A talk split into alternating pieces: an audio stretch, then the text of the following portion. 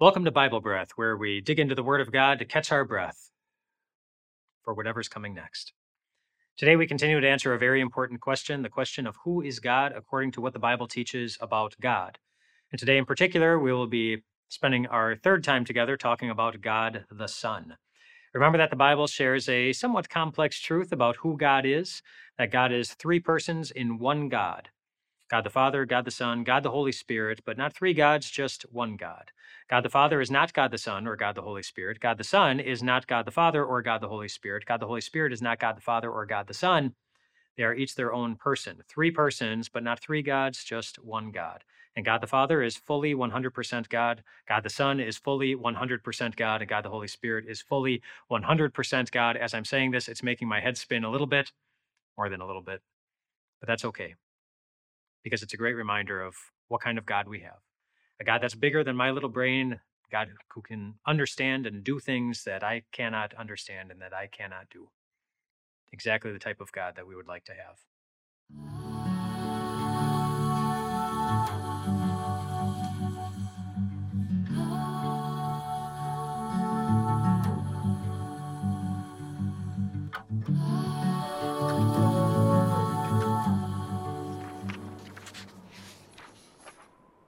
As we continue to talk about God the Son today, I'd like to tell you a story. It's a true story about a funeral over which I presided as a pastor many years ago. If you've been to a funeral, as I'm sure you have, then you know that before the funeral service, there's often a visitation where they will often put the casket of the deceased person up front at the front of church with the casket open so that people can come and pay their final respects. People file into the church very politely and they greet the family, who's typically there by the casket. And after they greet the family, then they will go up to the casket and, and say goodbye in a way that's very meaningful for them. I was presiding over one particular funeral service as I was watching all of this happen just from the side of the church, and people were filing by, saying hello to the family, and then going up to the casket. When one young lady came up to the casket, she was very sad. She was crying. She was a niece of the deceased person, I believe. And she started crying a little bit harder when she saw him, and then a lot harder. And then she started shouting. At her uncle, yelling at him to wake up, to get up, to open his eyes, to do something to show that he was alive, to give some kind of indication that he hadn't really died but he had died. And so, no matter how much she screamed, no matter how loudly she shouted, no matter how much she sobbed, he didn't get up. And we've all been there, or we will be there. Those reminders that death is a very powerful thing. It's more powerful than all of us. But Jesus is more powerful even than death. And that's what we'll talk about today. Why it's such a wonderful thing that Jesus is victorious in all the ways that we need him to be for us. Let's review where we ended last time in our second lesson about God the Son. We looked at the six stages, six steps of Jesus' humiliation, him willingly lowering himself and humbling himself, not making full use of his divine power or glory so that he could get to the point where he offered his life as a sacrifice for the sins of the whole world. He was conceived by the Holy Spirit, born of the Virgin Mary, suffered under Pontius Pilate, was crucified, died, and was buried. But that wasn't the ending for Jesus. Today we look at how Jesus was victorious, victorious for us, and also victorious along with us. We mentioned last time that those six steps of Jesus' humiliation, they are found in the historic Christian creeds, that they were the truths were taken from the Bible and they were placed into these creeds or confessions that Christians throughout time have been confessing as a statement of what it is that Christians throughout time believe in. That we believe that Jesus was conceived by the Holy Spirit, born of the Virgin Mary, suffered under Pontius Pilate, crucified, died, and buried. And that's not the end of the creeds. It goes on after those six steps of Jesus' humiliation, kind of notching him a step down every every step of the way give us the five steps of Jesus' exaltation, where he's making his way back up to show him victorious over everything. And so those five steps are that after he was buried, he descended into hell. He rose from the dead on the third day. He ascended into heaven, where he's seated at the right hand of God the Father Almighty, and then he will come again to judge the living and the dead. And those are the five steps that we're going to look at today. The five steps of what is called Jesus' exaltation. That shows what a glorious thing it is that Jesus is our victorious Savior, the Son of God who is victorious for us and victorious right along with us. Let's go to the first step. After the last step of Jesus' humiliation, where Jesus was buried, right after that, it says that Jesus descended into hell, which sounds like a bad thing. Sounds like that's the moment that Jesus was being punished for sins, but it wasn't. The moment that Jesus was being punished for sins, when he was experiencing hell as someone who deserved hell, even though he didn't, but he took that, he took that for us. That was when he was hanging on the cross, still very much alive, and he cried out and he said, My God, my God, why have you forsaken me? To forsake means to abandon, to ignore. And that was hell. Hell is existing in a place where God is not, and where you will not receive God's love or his care. And Jesus was experiencing hell then on the cross while he was still alive. But after he was mm-hmm. buried, it says the Bible tells us that he descended into hell. There's only one Bible passage that talks about his descent into hell. It's in 1 Peter chapter 3, where it says, Christ also suffered once for sins, the righteous for the unrighteous, that's us, to bring us to God. He was put to death in the body, but made alive by the Spirit. After being made alive, so he's made alive now after he died, he went and made proclamation to the imprisoned spirits. That's the Bible passage that's used to include that little phrase in the creeds, that he descended into hell. And the way it's in English describes it well that he went and made proclamation to the imprisoned spirits to proclaim something, to announce something, and it was to announce his victory. Just imagine how Jesus' death looked from Satan's perspective. He had been using his entire existence to defeat God, to make sure that God would die in some type of way, or that his influence would die in our lives. And so he sees the Son of God on the cross, dead, taken down, buried, possibly thinking, I just won. I did a good thing. The Son of God is dead. He's not coming back. Imagine he's in hell and celebrating, and there's a there's a big party going on, even though they're in agony as they're celebrating, but they're feeling good about defeating, having defeated the Son of God, or the Son of God being defeated and and being dead. When suddenly there's a knock on the door, and they go to open the door, and there's Jesus, who is no longer dead. And what do you think Jesus would have said to them in that moment? Any number of possible things. And we don't know exactly how that moment went, but he certainly had the right to say something along the lines of Satan, you lost. And I won. I was dead. But look, I'm alive. That was the beginning of Jesus' victory parade, in a sense. When when a sports team wins a championship, they um, they often have a victory parade. Um, through the through the streets of their downtown and everybody's cheering them on and that's what it meant that Jesus made proclamation over the imprisoned spirits. He proclaimed his victory and he celebrated it and he's been celebrating ever since. He descended into hell. That's a good thing. It was announcing the first announcement of Jesus' victory over death. Then it goes on to say that on the third day he rose again from the dead. So he descended into hell. And then he rose from the dead. So this is Easter morning when people go to the grave and Jesus is his body is not there and Jesus begins appearing to different people. And the Bible tells us the significance of Jesus rising from the dead in a couple of different ways. One of the major chapters in the Bible that talks about it is 1 Corinthians chapter 15. It's a very lengthy chapter. It's known as the Great Resurrection chapter because the Apostle Paul, who's writing that, writing those words inspired by God, he writes a great deal about the significance of Jesus' resurrection. In verse 17 of that chapter, he says, says, If Christ has not been raised, your faith is futile, and you are still in your sins. In other words, after Jesus died and paid the cost of our sins, he still needed to rise from the dead to show himself as somebody whose sacrifice had been approved by God the Father, as someone who was really able to do what he said. And because he did rise from the dead, it means the sacrifice is complete. It means your sins really are forgiven. They are no longer attached to you in any kind of way from God's perspective, all because of Jesus' resurrection. Go a couple verses later in that chapter, 1 Corinthians 15, it says, For just as in Adam all die, we inherit sin from all the way back to the Garden of Eden to Adam and Eve. So in Christ all will be made alive. But each in turn, Christ, it says, who calls the first fruit, And then when he comes, those who belong to him. In other words, another way of saying that is that Jesus, when he rose from the dead, he was just the first one.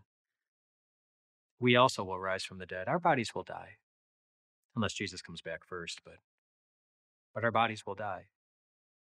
But that's not the end of our life. It's really the beginning of the very best part.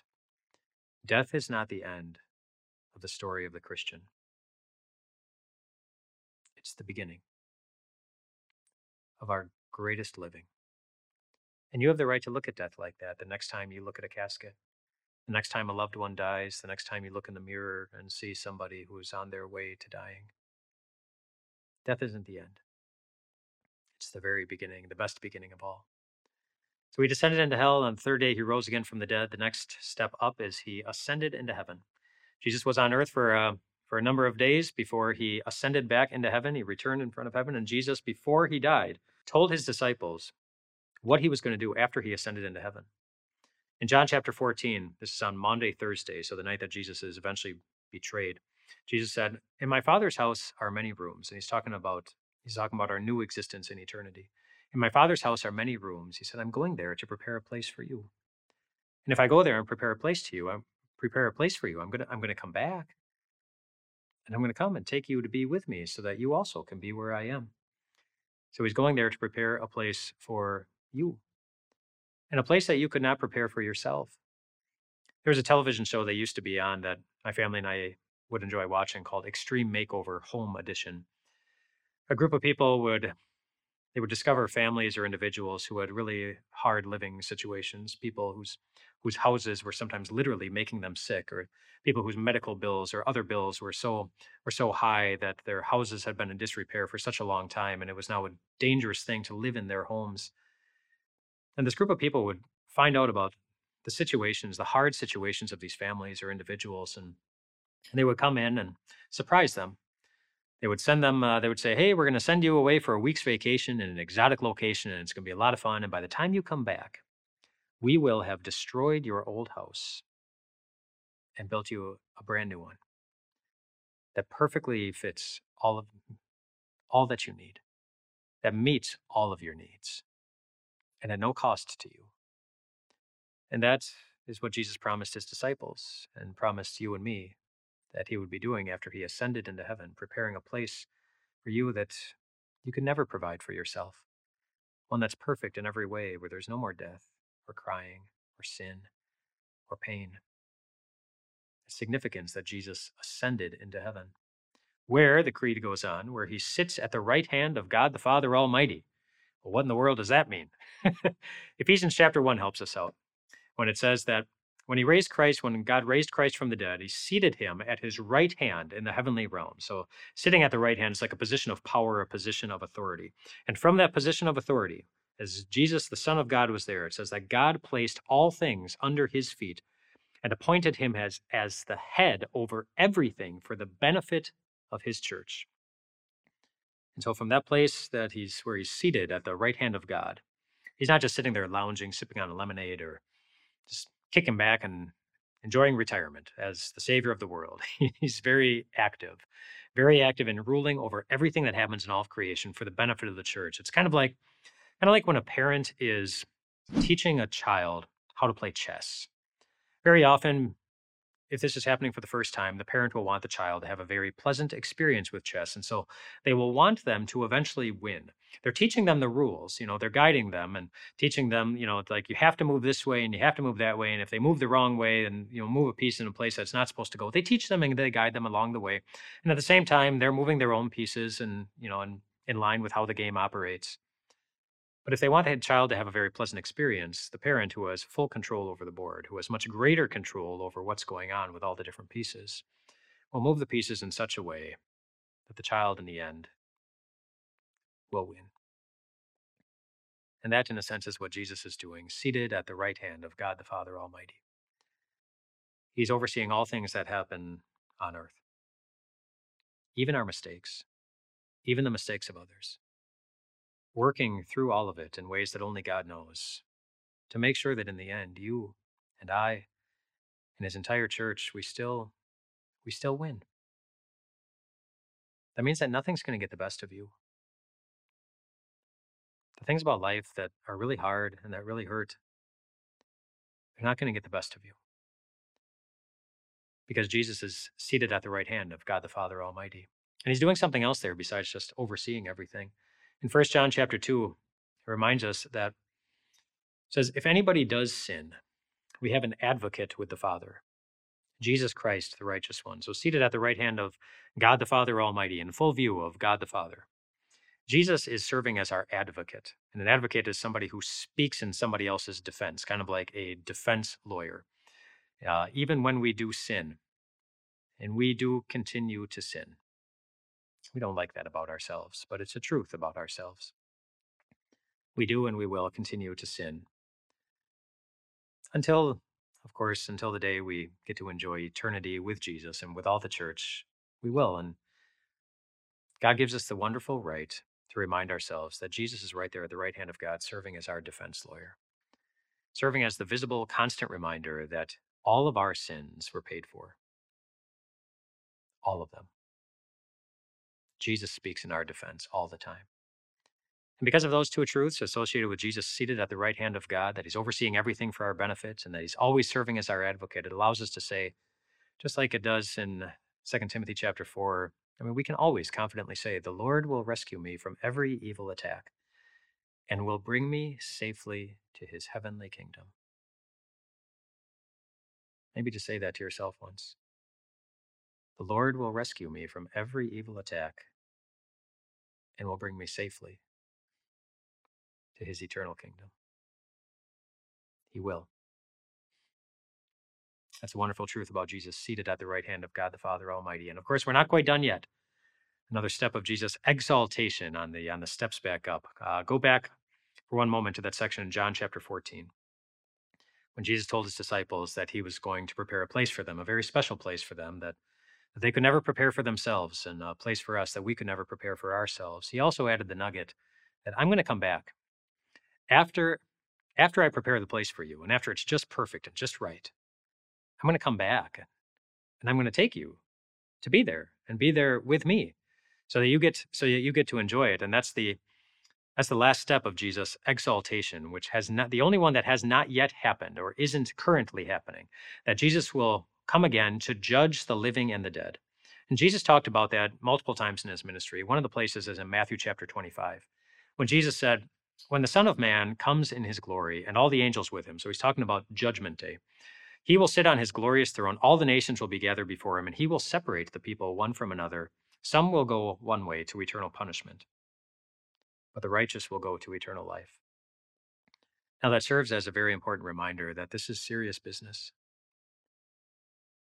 It wasn't a small thing that Jesus did. It is the existence of our souls, and there's there are real consequences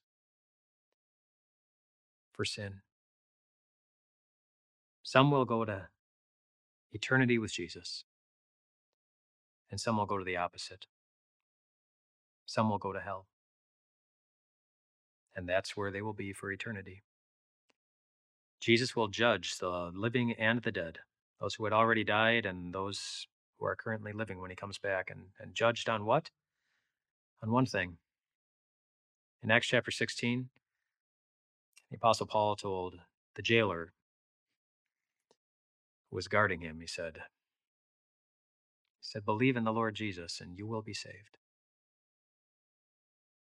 The difference between those who go to heaven and those who go to hell, we've talked about it already in previous videos, is it's belief in Jesus. It's not how much money you have. It's not how many friends you have. It's not how much popularity or fame you get. It's not how healthy you are. It's none of those things. Simply believing in Jesus. Which means that you can have no friends. You can be the least popular person. You can have no money at all. You can have no fame, no health, and still end up with everything. Everything because of Jesus. And you will receive that everything in the day that he returns. And, and when is that going to happen? Well, thankfully, Jesus tells us, Matthew chapter 24. He says, Keep watch because you don't know on what day the Lord will come. He says, Understand this. He says, Someone whose house is broken into by a thief, if the owner of the house had known at what time of night the thief was coming, he would have he would have kept watch and He would not have let his house be broken into. Um, he says, So you also must be ready because the Son of Man will come at an hour when you don't expect him. Uh, we don't we don't know. The Bible doesn't tell us exactly when it's going to happen. It just tells us just like just like you have security systems for your house and you lock the doors at night and lock the windows so that a thief can't break in. Or so a thief so that you're ready when a thief tries to break in. Just always be ready for Jesus. Keep your eyes focused on him. Knowing like it says in scripture that one day we will be with the Lord forever. And what kind of Lord? The Lord who was conceived by the Holy Spirit, born of the Virgin Mary, suffered under Pontius Pilate, was crucified, died, and buried, who descended into hell, rose from the dead on the third day, ascended into heaven where he is seated at the right hand of God the Father Almighty, and who will one day come again to judge the living and the dead. As the Son of God, our Savior, who is victorious for us, so that he can spend eternity being victorious with us.